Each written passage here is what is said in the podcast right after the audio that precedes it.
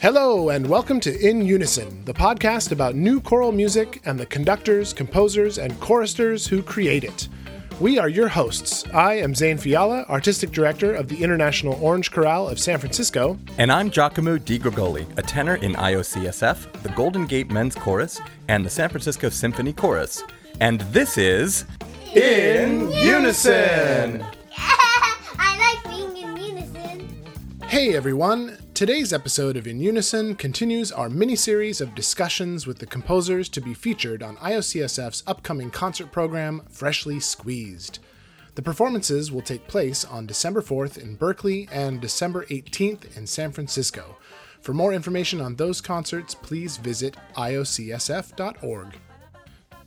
So, Thanksgiving was just last week, and Giacomo and I are very thankful for the generous folks who are helping to support the creation of this podcast. We couldn't have made it this far without our generous donors, so today we're giving a shout out to the accompanist for the Golden Gate Men's Chorus, Fred Cummins. Thanks so much for the support, Fred, and good luck with the upcoming GGMC concerts. If you would like to help support In Unison, please visit inunisonpodcast.com slash donate. Our conversation today is with current IOCSF member Sam Morter about his very first choral composition, Final Notations, an outstanding setting of Adrienne Rich's poem of the same name. As you'll learn during the conversation, Sam is actually a chemical engineer by trade, and we don't have access to recordings of any of his other compositions. So, today's music excerpts will be selections from past IOCSF concerts where Sam was singing in the bass section. This first piece is from a freshly squeezed program back in 2017, a live recording of IOCSF singing Kinsfolk, the third movement of Joseph Gregorio's Love Thricewise.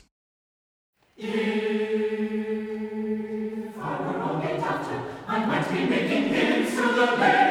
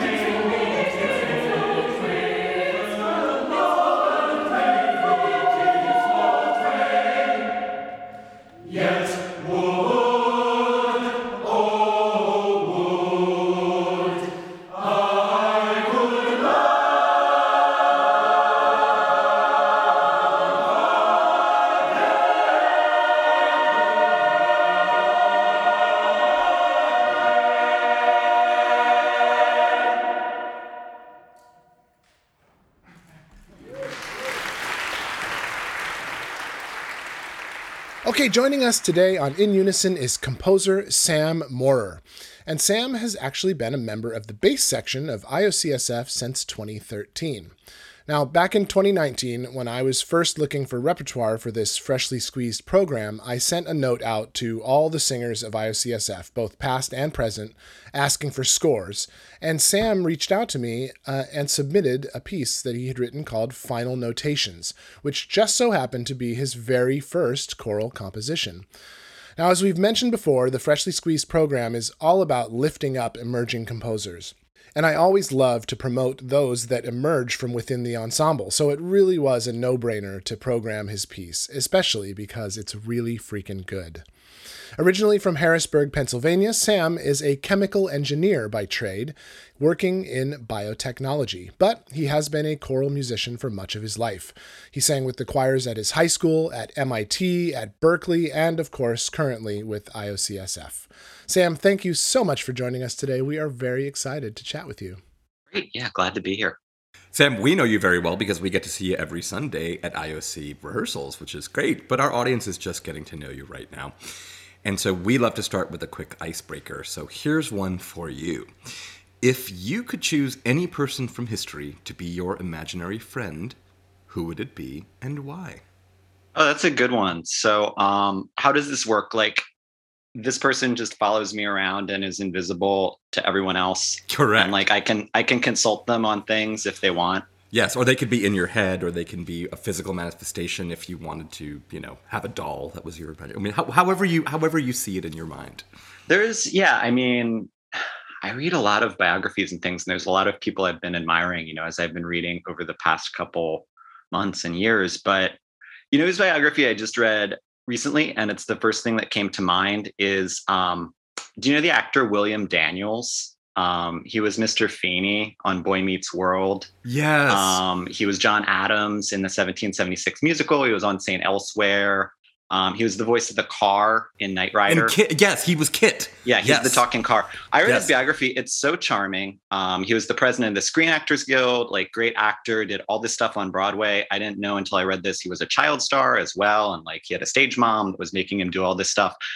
And I think if I could have him like following me around and just consulting me on decisions, you know, and I could I could talk to him, um, I think that'd be great. You know, like I go to the coffee shop and I'm like, you know, oh, what should I get today? And he's like, oh, well, Sam, I think you should get a latte because that would be delicious. Although usually I'm a black coffee man myself. I, I think that'd be great. So I'd go with William Daniels, although he's still with us. Um, I think he's like 95 now or something, but still doing very charming Zoom interviews with his wife of 60 or 70 years. So yeah, that's how I'd go with. Thank God he's still with us because I feel like there's an opportunity for him to be one of the voices of like Siri or Alexa, so that he literally can be the voice who answers those questions for you. Oh, I- I mean, I imagine asked, uh, having, yeah, imagine having KITT, the the Knight Rider car, being the voice, I, or maybe it is already. That'd be Did, awesome. did Waze think of that yet? Like you can get like some Oh, different that would be celebrities on great. Waze. Like that would be that's a no brainer. Come on. totally. Oh my God. He was born March 31st, 1927. So he's uh, 94, Wow. I guess. Yeah. But yeah, you can watch interviews with him recently, like still spry with it, charming. So yeah, it's great. So, Sam, let's start off by talking a little bit about your musician's journey. You know, how early did you realize that you were a musician and was making music always an important part of your life, even as you pursued your career that ultimately led you to becoming a chemical engineer? Yeah, definitely. I mean, um, just all through high school, all through middle school, you know, I joined the choir, I was in the musicals, um, I, I played French horn and in band, and I played mellophone and marching band. And then, you know, I went off to college. Actually, when I went to college, it was interesting. I, I had sung with the choral director, Bill Cutter, um, who was originally from Pennsylvania. Um, and I think he knew some people in in Pennsylvania. I sang with him at like a regional chorus festival, like an audition chorus in Pennsylvania. You know, one of those district and regional and all state things. And um, you know, I was choosing where to go to college. I was into math and science, and so I decided to go to MIT. But i already having that connection with the choral director of MIT, like singing in that choir, made me really, you know, want to go to MIT over some other universities because you know you don't know. You think math and science, you don't know if I'm going to be able to continue um, you know, in, in doing art in these ways. But but to know the choral director, to know they had a good program was great. Um, so yeah, all through MIT, I was in the chamber chorus for a little, was in the concert chorus for a little there. Um, then I went to get my PhD for so for the next five six years I was at Berkeley uh, getting my PhD in chemical engineering. Um, I joined the choir there with Marika Kuzma, um, which really incredible repertoire. She just did, you know, for a college choir, um, such a progressive repertoire of, of new stuff, um, things you don't even usually get to sing. We sang the War Requiem when I was there. Um, so that was great. Um, just a lot of like pieces based on Sephardic music and Morton Feldman, like really abstract things that you're asking college kids, you know, freshmen in college to sing. So really good experience there. Um, and then it was through some of those connections that I ended up meeting uh, some people in IOCSF. I think I was on um, a list for a while, like singers for hire or you know pinch hitters in in the Bay Area, and I think it was through that that I got in contact with um, Simona and and ended up joining uh, IOC in 2013. Um, just a little bit after I graduated from uh, Berkeley. And, you know, as I started in my career, it's always been great to have, you know, IOC to go to um, on the weekends and to, to continue doing that throughout my career. I think I would really miss something if I wasn't, um, yeah, having, having that choral outlet that I had had all through school and to have that outside of school is great too. Yeah, I'm wondering, you know, for for a lot of members of IOC, uh, they're folks who sang in the high quality college choirs while they were in college, but while they were in college, they were studying something else that wasn't music. Music was kind of a side passion um, that they at, attached to their primary path in college. And I'm wondering, for you, what would you say that that like choral experience, the musician experience that you had that was running parallel to your other studies. What, what do you think that added? How do you think that it aided your development as an adult and as a professional, even though being a, the professional you are is not a quote unquote music professional? That's an interesting question because it's almost like I don't have a control because I've just been in a choir since I was, you know, 10 or something like that. Yeah. So for the past 25 years. So um, I, I, don't know what it's like not to be in a choir, but I, I think I, I, think of you know having that artistic outlet and and it's a time where you can um, just work on something that's totally uh, separate from um, you know your day-to-day life or your day-to-day work or when you're at school your classes things like that um, getting exposure to new art and you always find inspiration whether it's things happening in your life. You know sometimes we'll be singing a choral piece that really resonates with something going on in my life. Um, we sang path, path, of miracles you know a couple seasons ago and um, my husband was doing the uh, alc bike ride um, a bike ride from san francisco to la to support um, aids uh, research and uh, AIDS care and things like that. And um, that was so interesting because that piece, Path of Miracles, was about a pilgrimage. And that really resonated w- with me at the time that he was kind of going on this pilgrimage, almost the way that the, the pilgrims in Spain would go to Santiago. You know, all these people, 2,000, 3,000, however many bike riders it is, riding down the coast of California um, to go to LA. So sometimes you find those little resonances in your life and um, it inspires you in different ways. Um, and just the sense of community, you know, I, I, think it really can't be overstated, and especially in a choir where you're using your voice. It's something that we use every day. It's a little bit different from playing an instrument, from playing piano, something like that.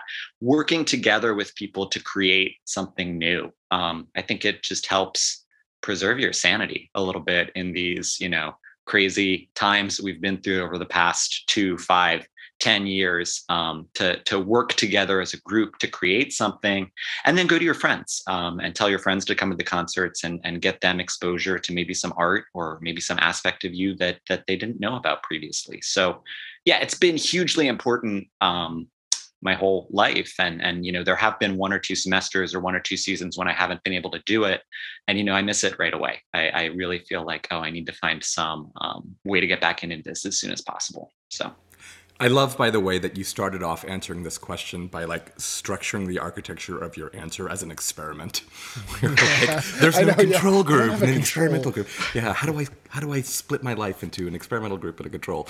Um, which actually leads me uh, to to our next question, talking about uh, your life as a as a composer. Um, this is now your this is your first choral composition, the piece that we're going to be talking about today, Final Notations. Um, do you consider yourself now a, a choral composer? Is this really truly your very, very first choral composition? This is my first composition to be premiered in this context. So, yeah, I, I, would call it my first choral composition. You know, I took composition classes um, in undergrad and um, would have things premiered as part of, you know, the end of year um, process for that. Um, I think I've had one or two other things, you know, that we sang in small contexts, but it's a totally different experience to have, um, you know, even at the first rehearsal to to hear these things that I had in my head and to what what really struck me is like this is the most people I think that I've ever had working together on like something that that I created. And and you know sometimes at work I'll work on a team and I'll be leading a project of 10 20 people something like that and trying to achieve a goal. But even there it's like oh the business said we want a new laundry detergent and I'm just helping the business get a new laundry detergent it's been so meaningful to me over the past um, you know season and even in 2020 when we started singing this prior to covid it, to think that this was something that existed in my head for you know quite a while. And now there's 28 30 however many people are in ioc this season that many people working together to realize an idea that previously just existed in my head. It's um, so meaningful. Um, yeah, so I've I've really enjoyed this whole process and and excited to see over the next month what happens as we prepare for the concert. So, do you think you might ever dust off some of those older pieces and bring some of those as inspirations for new compositions? Yeah, absolutely. I um, I mean, I have so many ideas. I've been, you know, just jotting down things and buying different, um, working with different software. I think the original thing I, I was writing on was a free a piece of freeware. Maybe it was you had to pay a little bit. Um, it was called Noteworthy Composer um, for uh, you know Windows 95 or 98 or whatever it was, and that's how I got started. And I've been just jotting down little things. What I haven't been good at is um, finishing pieces, and um, you know we can even go into a little more about that, the compositional process. Um, but but hearing this end result, I think, is definitely going to um, you know inspire me to to work on and to finish a lot of those um, just pieces and and little notes and little sketches that I've had lying around. So I'm already starting on that as I as I hear IOC working with this piece. Do you have certain composers that uh, inspire you that have inspired you over the years, either living or dead?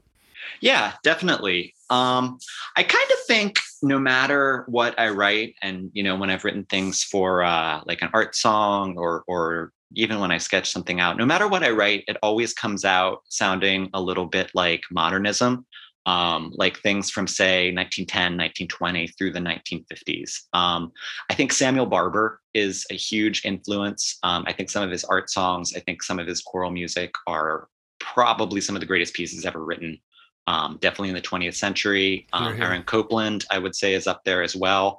Um, I, I, think it's just kind of my aesthetic where in modernism, the way I see it when I hear it, you take kind of this unusual harmony or this unusual gesture um, and then you just kind of develop that like without apology over the course of a piece that lasts however long. And and I wouldn't say I necessarily try to write in that style, um, but no matter what I write, that's how it comes out sounding. And and also if I write a short story or a poem, you know, it it will come out that way as well. So I think that's kind of my artistic aesthetic.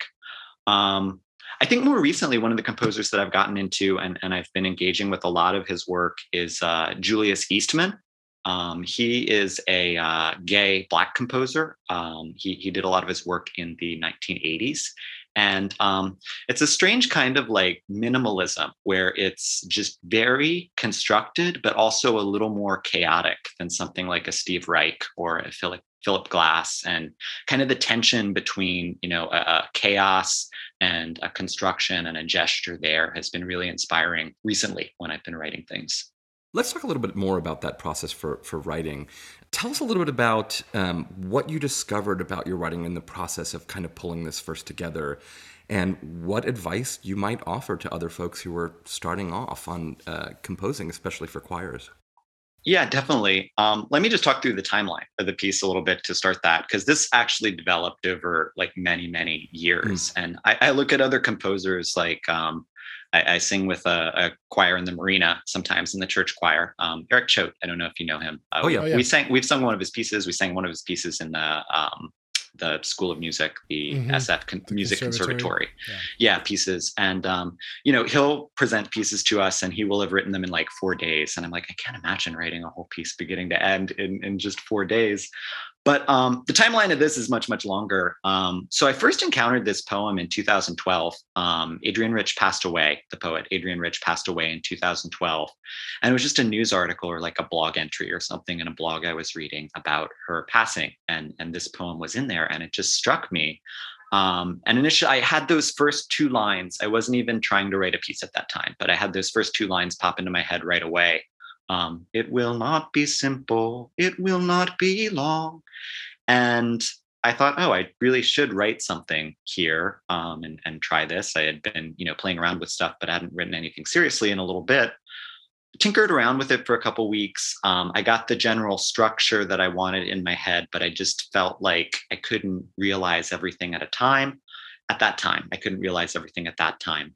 Um, so I worked on it on and off for you know a couple years even, and, and this started in 2012. So I hadn't joined IOC, um, and and definitely joining IOC and and hearing that, hearing the kind of pieces that IOC works on, the kind of sound that IOC has, you know, inspired how I completed this. Um, and I got through a little more and a little more, and then eventually, you know, seven years later in 2019, um, Nick Weininger, who you've talked to on this podcast, had a reading session um, at, at one of the singers' houses, one of the IOC singers' houses. Um, and we just sat and read through a couple pieces. And I thought, you know, this is the time, this is the chance. If I'm ever going to finish this piece, I should.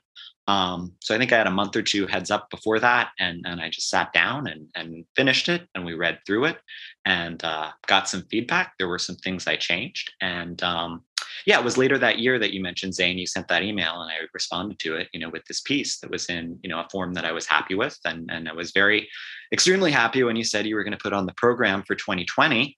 Um, and you know i'm the kind of person also where i don't celebrate things until they happen um, so i was looking forward to it my mom bought tickets to come out to those concerts in in 2020 and then you know i thought something might happen. I didn't think covid was going to happen uh, definitely more than i was expecting but um, you know i'm so happy that we've uh, we've we've decided to put it on on this program in, in 2021 because i think there's some interesting resonances that came out of it.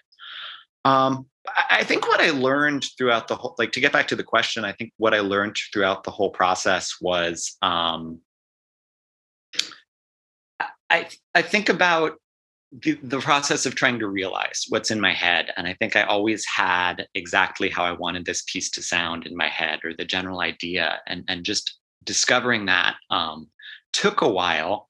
Um, I think what I would, you know, say I learned from that is uh, eventually you will be happy with it. Eventually you will be happy with the end product. There were so many times, um, you know, over the years when I was looking at this and I was thinking, oh, is it too short? Is it too obvious? Are the harmonies too basic? Do they not go in as many directions as I want them to? Things like that. And it really almost took me until this year where you know i sat away from the piece for a while and then when you mentioned we'd be singing at zane i came back to it and i was like yeah this is actually what i had in my head this is actually what i wanted to realize i don't want to change a note at this point and um, you know you're happy you're happy with it and um, i think a lot about that there's an ira glass quote i think where he says um, you know when you start to create art or create something your taste level is really high but your ability is not as high as your taste level. And and what i think is you know I, I felt the long process of maybe my ability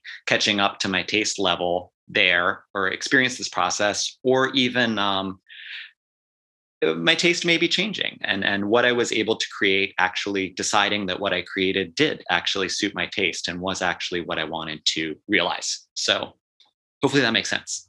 Speaking of uh, of Nick Weininger, um, and in that interview, he talked a lot about his um, being in his autodidact phase or being in his self-taught phase.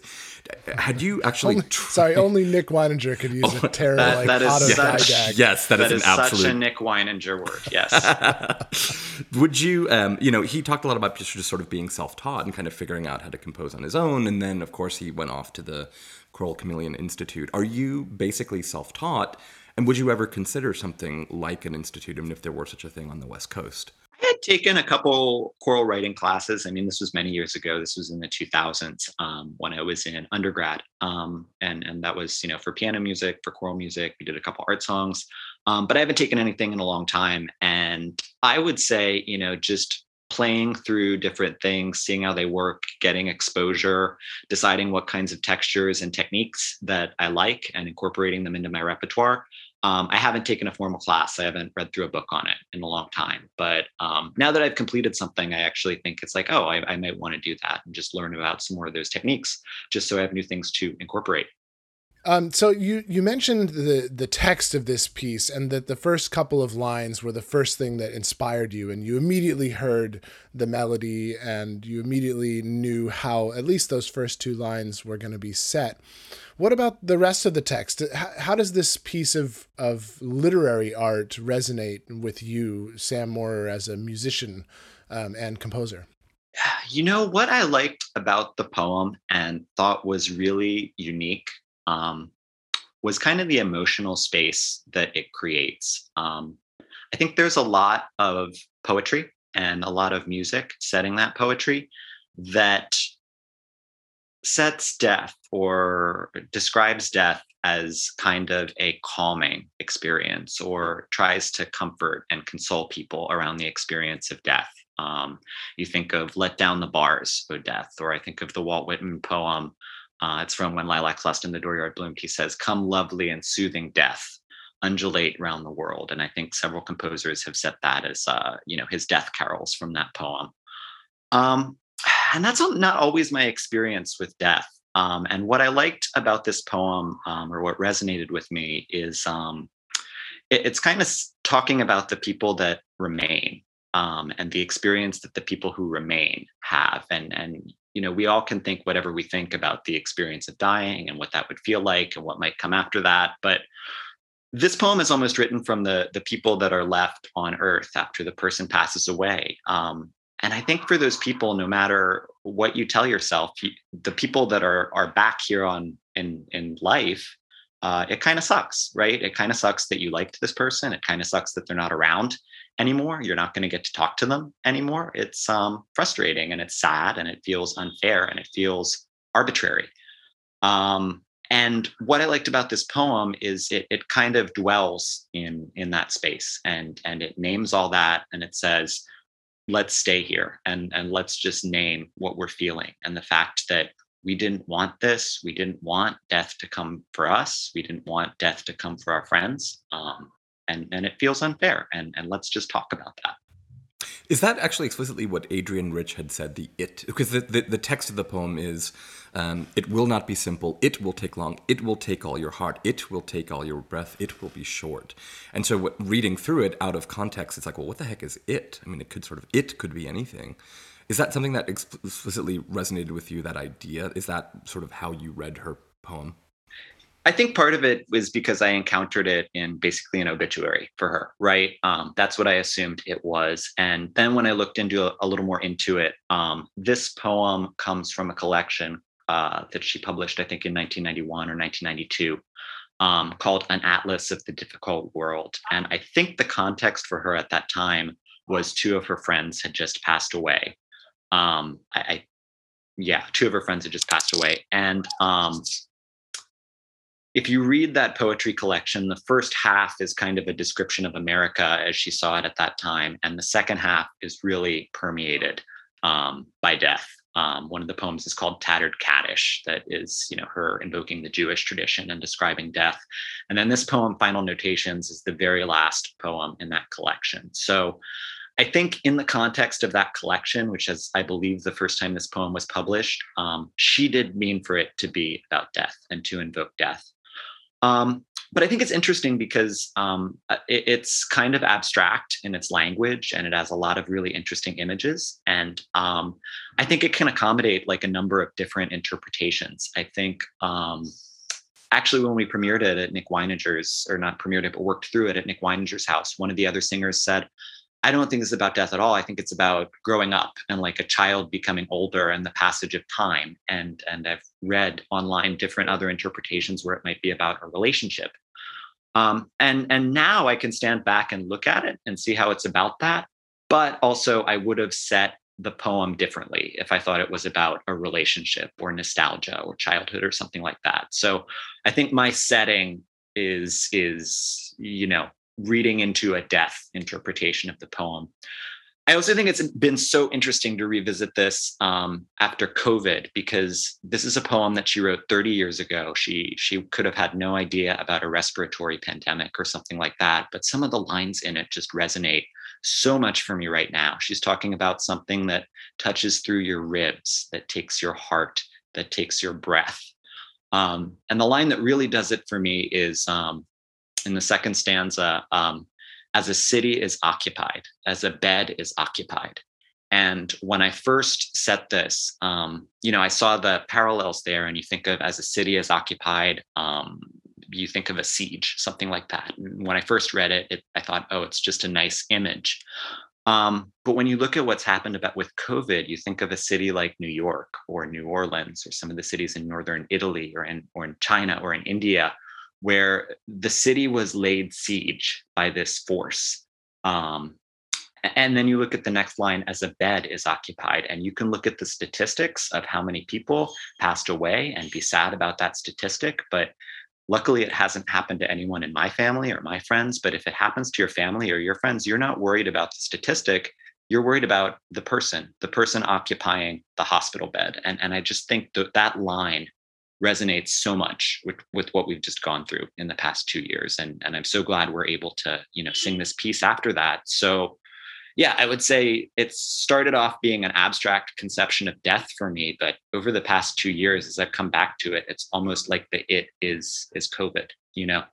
Were there any specific um, compositional techniques, and I'm putting that in scare quotes because I'm not sure that uh, that really it's about technique necessarily. But uh, were there certain things that you were trying to accomplish musically to portray what you felt about the text, about the words? I think for a lot of it, um, well, the the setting overall, most of it is homophonic, so we're all singing the same um, rhythm, right? We're all singing the same rhythm with different notes, and almost how I conceived of it when I read the text of the poem, I envision the speaker being uh, some voice from kind of beyond the world, right? And um, that's kind of how I said it with this homophonic texture, like it's all one voice we're all singing the same rhythms for most of the poem, except um, it, it, changes in one section.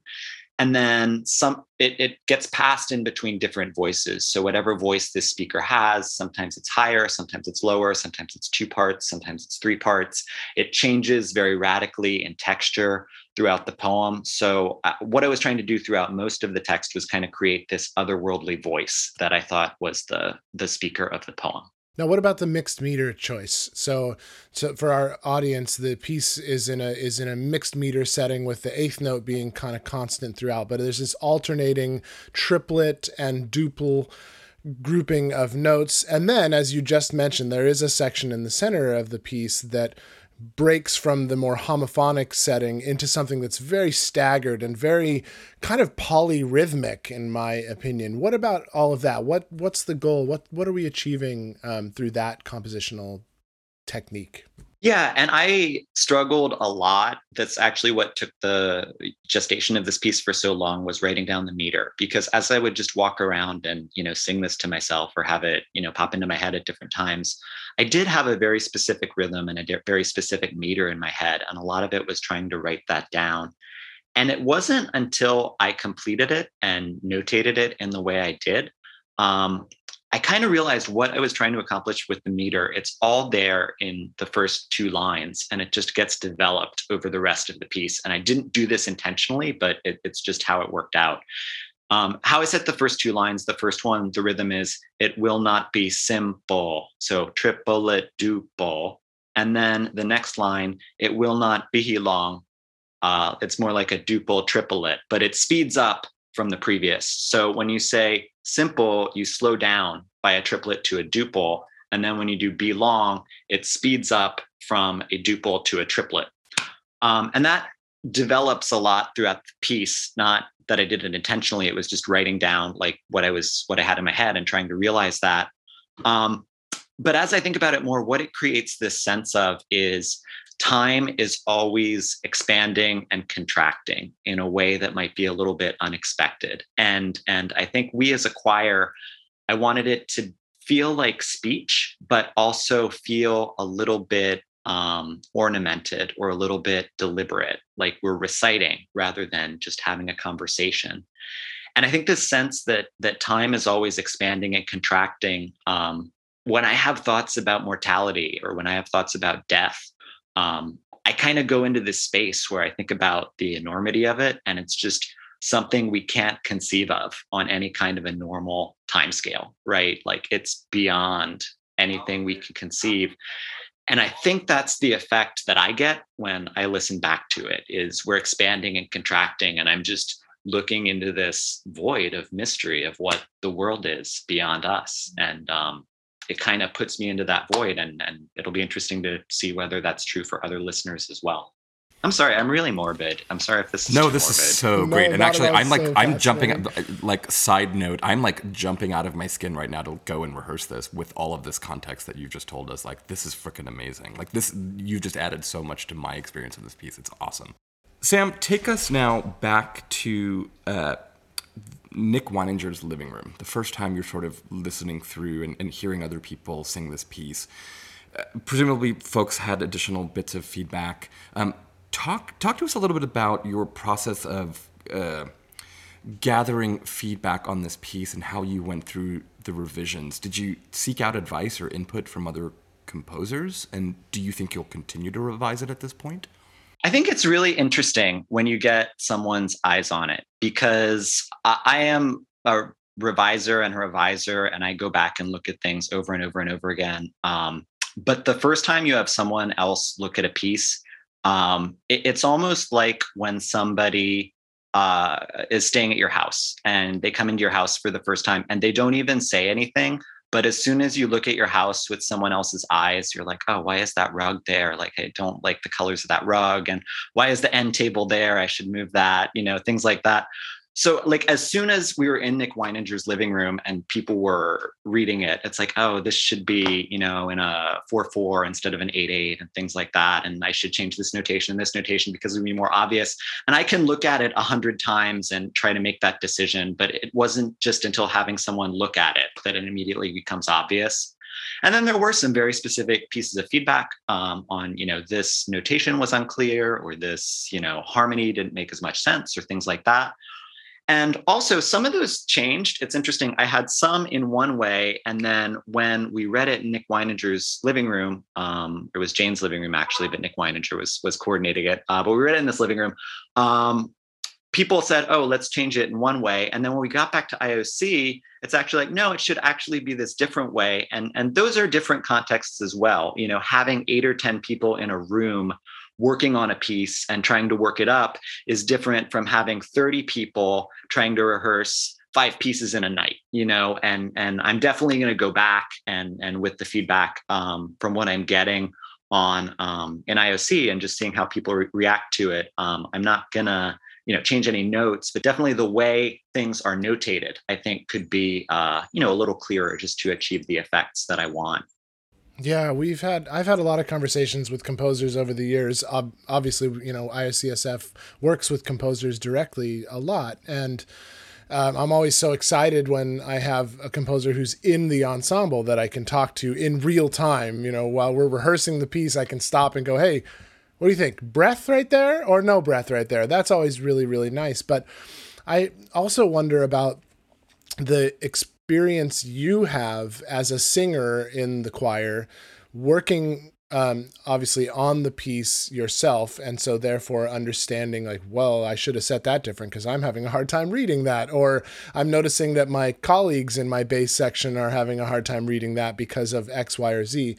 Like what that experience is like for you but also what's the experience like? And maybe i should like sign off the call for a second so you guys can talk without me present but what the experience is like for you working with me with uh the conductor on your piece in the moment during rehearsal?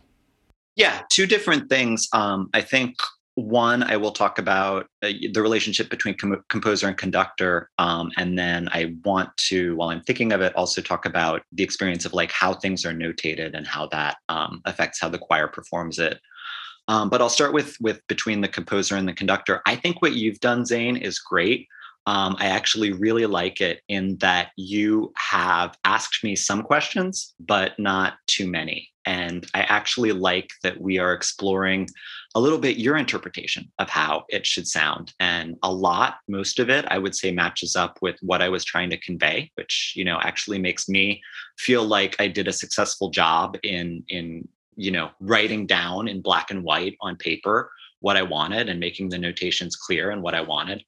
Um, and, and, I kind of like that, and you do this for most of our pieces. I think the only exception was the Michael Roberts piece, where he had written that really lengthy thing um, that that gave us a lot of context, that really lengthy description.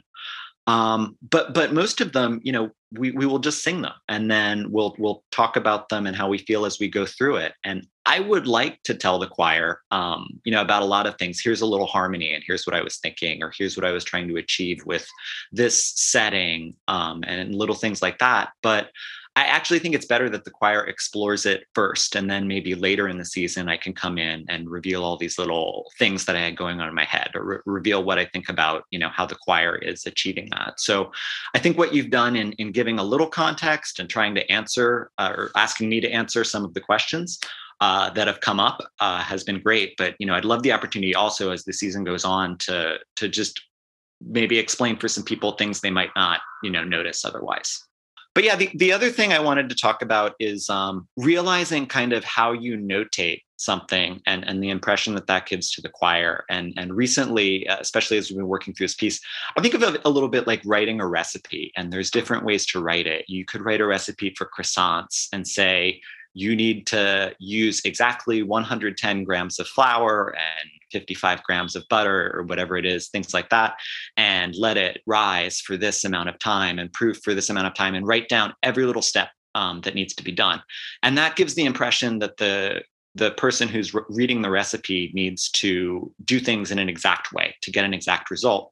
Or you could write like a soup recipe and be like, you use one onion, one garlic, one head of garlic, one head of celery or whatever, things like that, one carrot. And that gives the impression more like, oh, you can cook this for any amount of time. If you don't have celery, you can use fennel, something like that. And I thought about different things. And, and I, I think you, uh, it something came to me. You were mentioning a rehearsal the other day. You were talking to Soren Ostenfeld, I think, on an episode of this podcast. It'll probably be released between this conversation and and when um, uh, when this this podcast is released. But you mentioned something that um, they said that uh, they don't want repitching between the movements because they know what IOC is capable of. Right. And that section that's a little more contrapuntal and has the strange two versus three relationships, I almost thought saying like this should be a little bit more aleatoric, like it doesn't all need to line up.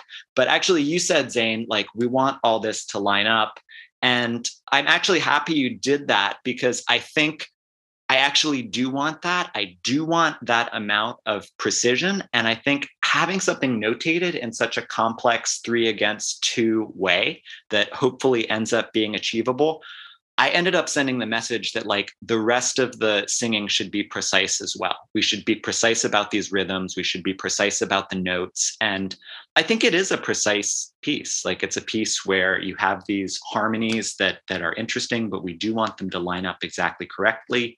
We have these rhythms that are a little complicated, but we do want to be um, precise about those without without feeling like counting too much. So I actually think your input there helped communicate what I wanted to communicate in a way that maybe I myself didn't even realize prior to to starting the rehearsals. Hmm, that's really interesting because yeah, it does. When I take a look at that piece and the way that it's notated, it's very clear to me. At least this is what I interpreted from it: is that you were being very specific.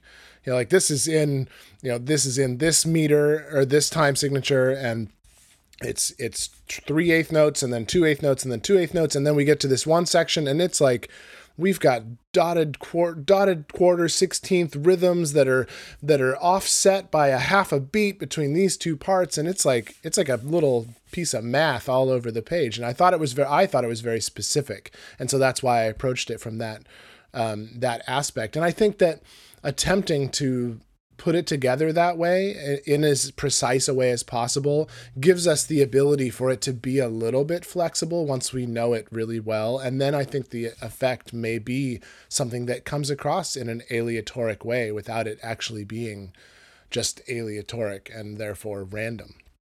Yeah definitely. And i would agree with everything you just said you know and to give a little more context that um, part of the poem that is where it's a sonnet, right? It's 14 lines. And usually in a sonnet, you have the first eight lines, the octet balanced against the last six lines, the sestet. And there's a change in perspective or a change in, you know, mood there. So through the first eight lines, we're all this omniscient voice talking about it, um, however we want to personify it. But actually the only ca- i actually made an error in the transcription but the only capital letter rich uses in the whole poem is when that starts when uh, the sestet starts you are coming into us who never wanted to withstand you. You are coming into us who um, that was the second one but you are coming into us who cannot withstand you who never wanted to withstand you. And um, that's a change in perspective. I think we are now speaking to the entity, to death, to COVID, to however you want to personify that. And you know, each voice, we're all kind of getting angry and like losing it almost. We're we're creating a chaos as we're explaining our feelings um, about this entity to the entity directly, and that's that's why it gets so intense rhythmically, and and the textures get you know more complicated and and wider harmonies as well. Yeah. I really like the the comparison you made to recipes as well. And and as you were talking about this either the specificity or the lack of specificity of certain recipes is is definitely a difference. One, you made a difference between baking something like a croissant versus making a soup. And obviously, when it comes to baking, you got to be a lot more specific. My wife's a chef, so I know about this kind of stuff. Um, but when it comes to a soup or something, there's a little bit more uh, leeway. You can play with it a little bit more, right?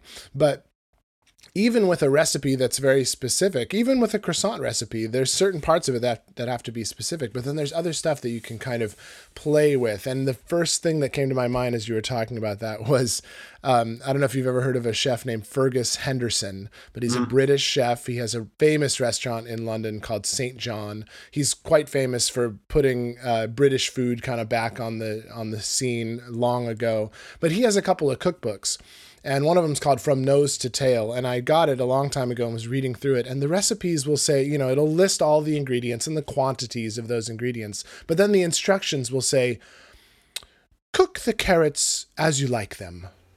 And that's yeah, all it says. It doesn't say anything else. It doesn't say how long. It doesn't say what to cut, how to cut them, or anything. So it's like, here's the ingredient, and you should definitely include the ingredient, and you should definitely cook it. But aside from that, it's up to you.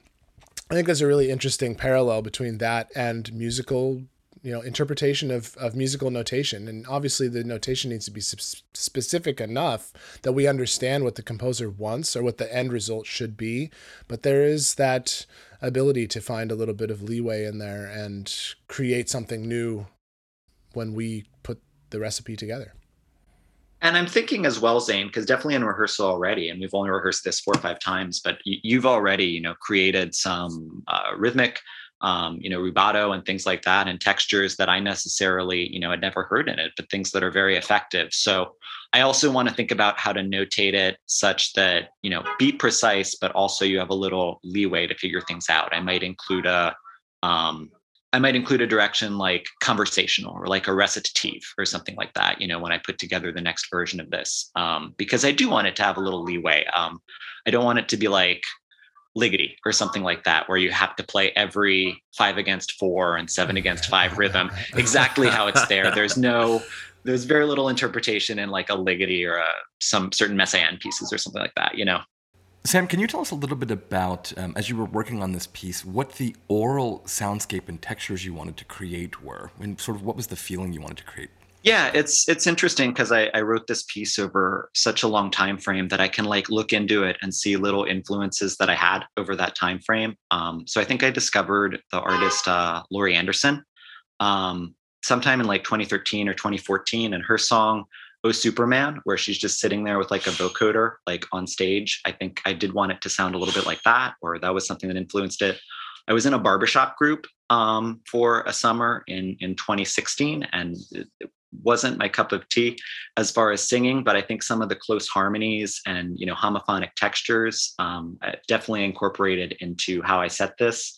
Um, there's something that, in a very oblique way, references Hamilton a little bit. So certainly listening to that, as everyone was, um, made it into my head and into this piece. Uh, I don't think most people would ever hear that, but you know, I can explain where that is too. One of the things, though, was um, it, it ended up being all in the minor scale, like all in a, a natural minor scale. Um, and it, it, took me a while to accept that that was the right way to do it and accept that that really was the texture and the harmony that I had in my head. Um, and it was interesting once I decided to do that. Um, you know, when I've written other things, and actually a lot of my other compositions wander all over the scale, all over tonalities with um, you know different accidentals and things like that. They they kind of go all over. This one I kept all in the minor scale, and um, it, was interesting you know, I think in in composition, you're always looking for ways to create and release tension, right? You're creating um, excitement and then you're you're winding down from that excitement things like that. A lot of the time you can do that through a different chord or a modulation and i think being limited to this minor scale um, i found uh, voicings i found inversions i found textures things like that that i never would have um, you know found otherwise which was nice. Um, and and actually you know some of them i might use in other pieces as well some of these things that i found. Um, and then then there was actually one section the um, the chorale section near the end um, when we're saying you are taking parts of us into places never planned. You are going far away with pieces of our lives. Originally i thought i was going to use some accidentals there. Um, what i wanted to achieve there was actually pretty specific. Um, I, I wanted it to be almost like a whisper and i think when you have a voiced whisper um, you have kind of a core to the sound, but then you have these resonances that are going on above it, right? And and these kind of resonances hitting against each other. So I almost wanted it to be a chorale that never lines up. So the bass part is kind of the cantus firmus there. Um, that's the melody. And then I wrote a chorale on top of that. And I thought, how can I make this into a dissonant chorale that's not lined up, that sounds like a whisper? Um, and and i have a lot of different versions of this over the years where i put in dissonances and and bitonality and things like that in different ways. None of them ended up working until um, i noticed that other places in the piece i had written a lot of harmonies that were tetrachords um, i think it's called where it's four notes in a row like c d e flat f that are voiced together in some way. And those were actually some of my favorite harmonies throughout the piece. So i thought what if I change the alto and tenor parts to get as many of those as possible. Um, and that was kind of the basis for how I set that section. And I think, you know, finally achieved what was in my my head there for kind of a voiced whisper sound. So yeah, it, it was interesting to, you know, have those influences and and compose it um, all in all in one scale and, and see what I discovered as a, a composer going through that. I think uh, one way that you also have managed to achieve that creating tension and relieving tension is through the, the rhythmic stuff too, with the the creation of the tension through the middle section where they're the three against two and it's it's very rhythmically complex and then that b- releases into this chorale that you're talking about, which in a harmonic sense does have some tension to it, but at the same time rhythmically it's definitely a release of that tension because it's all lined up and homophonic and chorale like so that's another way i think that you've done that. And the whole feeling there is like we get so mad at death and we're yelling at death and then we get to the point where it's like you're so mad you don't get louder you get quiet. And you're like i want to tell you exactly what you did to me and why i'm mad at you you know? So that's the that's what i'm going for there I'm not mad. I'm just disappointed. Just disappointed. Anyone who's a parent can get can absolutely understand what you're talking about, though. The getting louder and louder, and then eventually you get really close, and you just say, "Listen to me right now. I'm gonna tell you what's going on." Sorry, I personally. Does someone have a four exactly and a half it. year old? Yeah. yeah, exactly. Uh, Sam, uh, let's talk a little bit about what's coming up for you are there any projects you're currently working on that you would like to share with us? Do you think you'll write another piece? Yeah, absolutely. For IOC specifically, yeah. Absolutely, I would love to write another piece for IOC. And you know, like I mentioned, I work on this on a long, long time frame. Um, but I'm working on something right now um, that I've made a lot of progress on in the past couple months. Um, it's a text by Margaret Atwood, one of her poems. I think you were talking to Jake Heggie, and he had set some Margaret Atwood poetry recently as well. She is an amazing poet, just some of the choices she makes. Um, this one's called Variations on the Word Sleep, um, which I think is interesting because variations on blank is almost like a musical suggestion in itself, but really weird text that you know just has some nice images that are nice to dig into. Totally different from this one, just long lines, totally different textures. Um, uh, much more, um, you, you, know, uses all 12 tones of the scale, not just one, um, uh, one tonality. Um, so it'll be totally different. And um, I hope I get it done in the next couple months. Yeah, I really like having actually Sibelius lets you do it month to month, which for someone like me is great because there's some months where I have no time to compose at all. And then I'm like, oh, I'm pretty free at work this month. I'm gonna buy a month of Sibelius and you know see where I get. So yeah, yeah, I would love to. I hope I have it done in the next couple months and uh, love for you to hear it, Zane, and, and see what we want to do next with that. So awesome. Are you working on any other compositions that are non choral, any art songs or anything else at the moment? I am. Um, yeah, I, I gave something to Jane a little bit ago, and you know this was also right before COVID, so she hasn't had a chance to put it into um, one of her programs yet. Jane is a soprano in IOCSF. Um, I think she's sung up some of Nick's pieces. I think she's sung by a couple IOC members actually, and I gave her one that's an E. E. Cummings poem about hunting deer. Um, and uh, she said she wanted another piece before she programs it, like a companion piece, which which has been a good inspiration. Um, I uh, have um, there's another pe- poem I found uh, called "How to Kill a Hen" from this book of kind of Appalachian poetry, and it's it's a weird piece about slaughtering a hen, basically. So I thought it was an interesting companion to this E. Cummings poem. Um, they're both about killing animals, which again is pretty morbid. But um, one is from the perspective of the animal, and one is from the perspective of the person who's slaughtering the hen. So I thought that would make an interesting, you know, uh, what is it duology an interesting uh you know duality, set of two yeah yeah, yeah, yeah duality there um so yeah and, and i'm hoping to finish that also in the next couple um months. So we'll see where i get there. Is most of the compositional output that you've got things that are just kind of between you and your friends or between you and the choir that you sing in and stuff? Or are there places where like if someone wanted to find your music is there somewhere that uh, you post it online or anything I'm not on no, I'm not on the internet now with any of that, but um, you know, I would hope to be as I as I build some more. Um, you know, right now I'm looking for things where I know somebody that could actually perform it, and so I'm writing kind of in that context. So it would be more art songs, it would be more choral music, um, but we'll see. And I, I used to write, you know, when I was playing more brass instruments or things like that for for brass or for piano or things like that um, you know, I just haven't been performing in those areas for a while. So um, sticking to the areas I perform. But yeah, we'll see. We'll see. I'm I'm really excited, and and you know, having this piece performed with IOC um, has definitely been an inspiration as to what I should um, do in the future. So so, should someone listen to this episode, say, and be like, "Oh my gosh, I really want to uh, find Sam and and get some of his music in my hands," what would be the best way for someone to do that? Sam, send you an email or seek you out somewhere? Yeah, you can send me an email and see what we can do. Yeah. Okay. We'll we'll put put your uh, email address in our show notes. That way, folks can, if they if they want to get in touch, uh, we'll we'll let them reach out to you that way. And of course, folks can can uh, come and shake your hand and, and meet you at the uh, premiere of this piece, which is coming up at IOC's concerts December 4th and December 18th in San Francisco and in the East Bay, and we'll be streaming the San Francisco concert as well. So if you if this is at all piquing your interest, as I think it should, as it certainly has mine, come meet Sam, come hear this piece. We're really excited about it. Yeah, absolutely. Well, Sam, thank you so much for for coming on and chatting with us. I, it's been fascinating, and I, I personally am getting so much out of all these conversations because it gives me extra insight into the pieces that I'm preparing with the choir. Um, but it's just great to to look at you and talk to you about your music and hear more about your what inspires you and what you know gets your your motor running in the compositional world yeah, it's all been a great, great process, and and I've enjoyed the whole rehearsal process and the whole process of this interview as well. You know, getting ready for it and thinking about the piece myself. Um, so yeah, thanks a lot for organizing all of this. Yeah, heck yeah, it's been great. Have a great afternoon, and we'll see you at rehearsal tomorrow. I'll see you tomorrow. see you on Sunday. Bye. Let's finish off today's episode with one more recording from IOCSF with Sam singing in the bass section.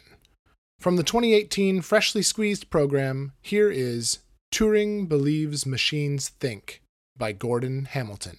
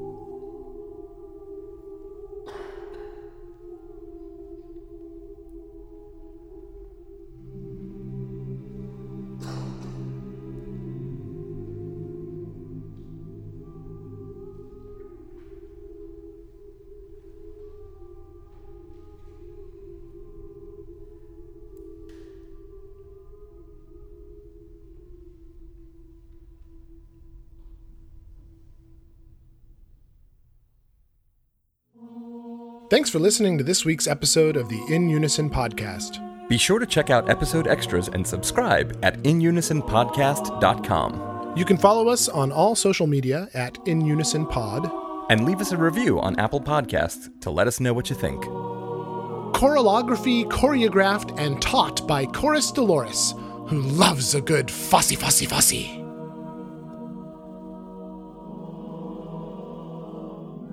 In Unison is produced and recorded by Mission Orange Studios. Our transcripts have been diligently edited by IOCSF member and friend of the pod, Fausto Daus.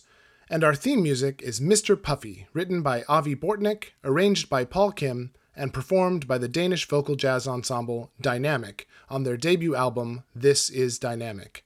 Special thanks to Paul Kim for permission. Please be sure to check them out at www.dynamicjazz.dk.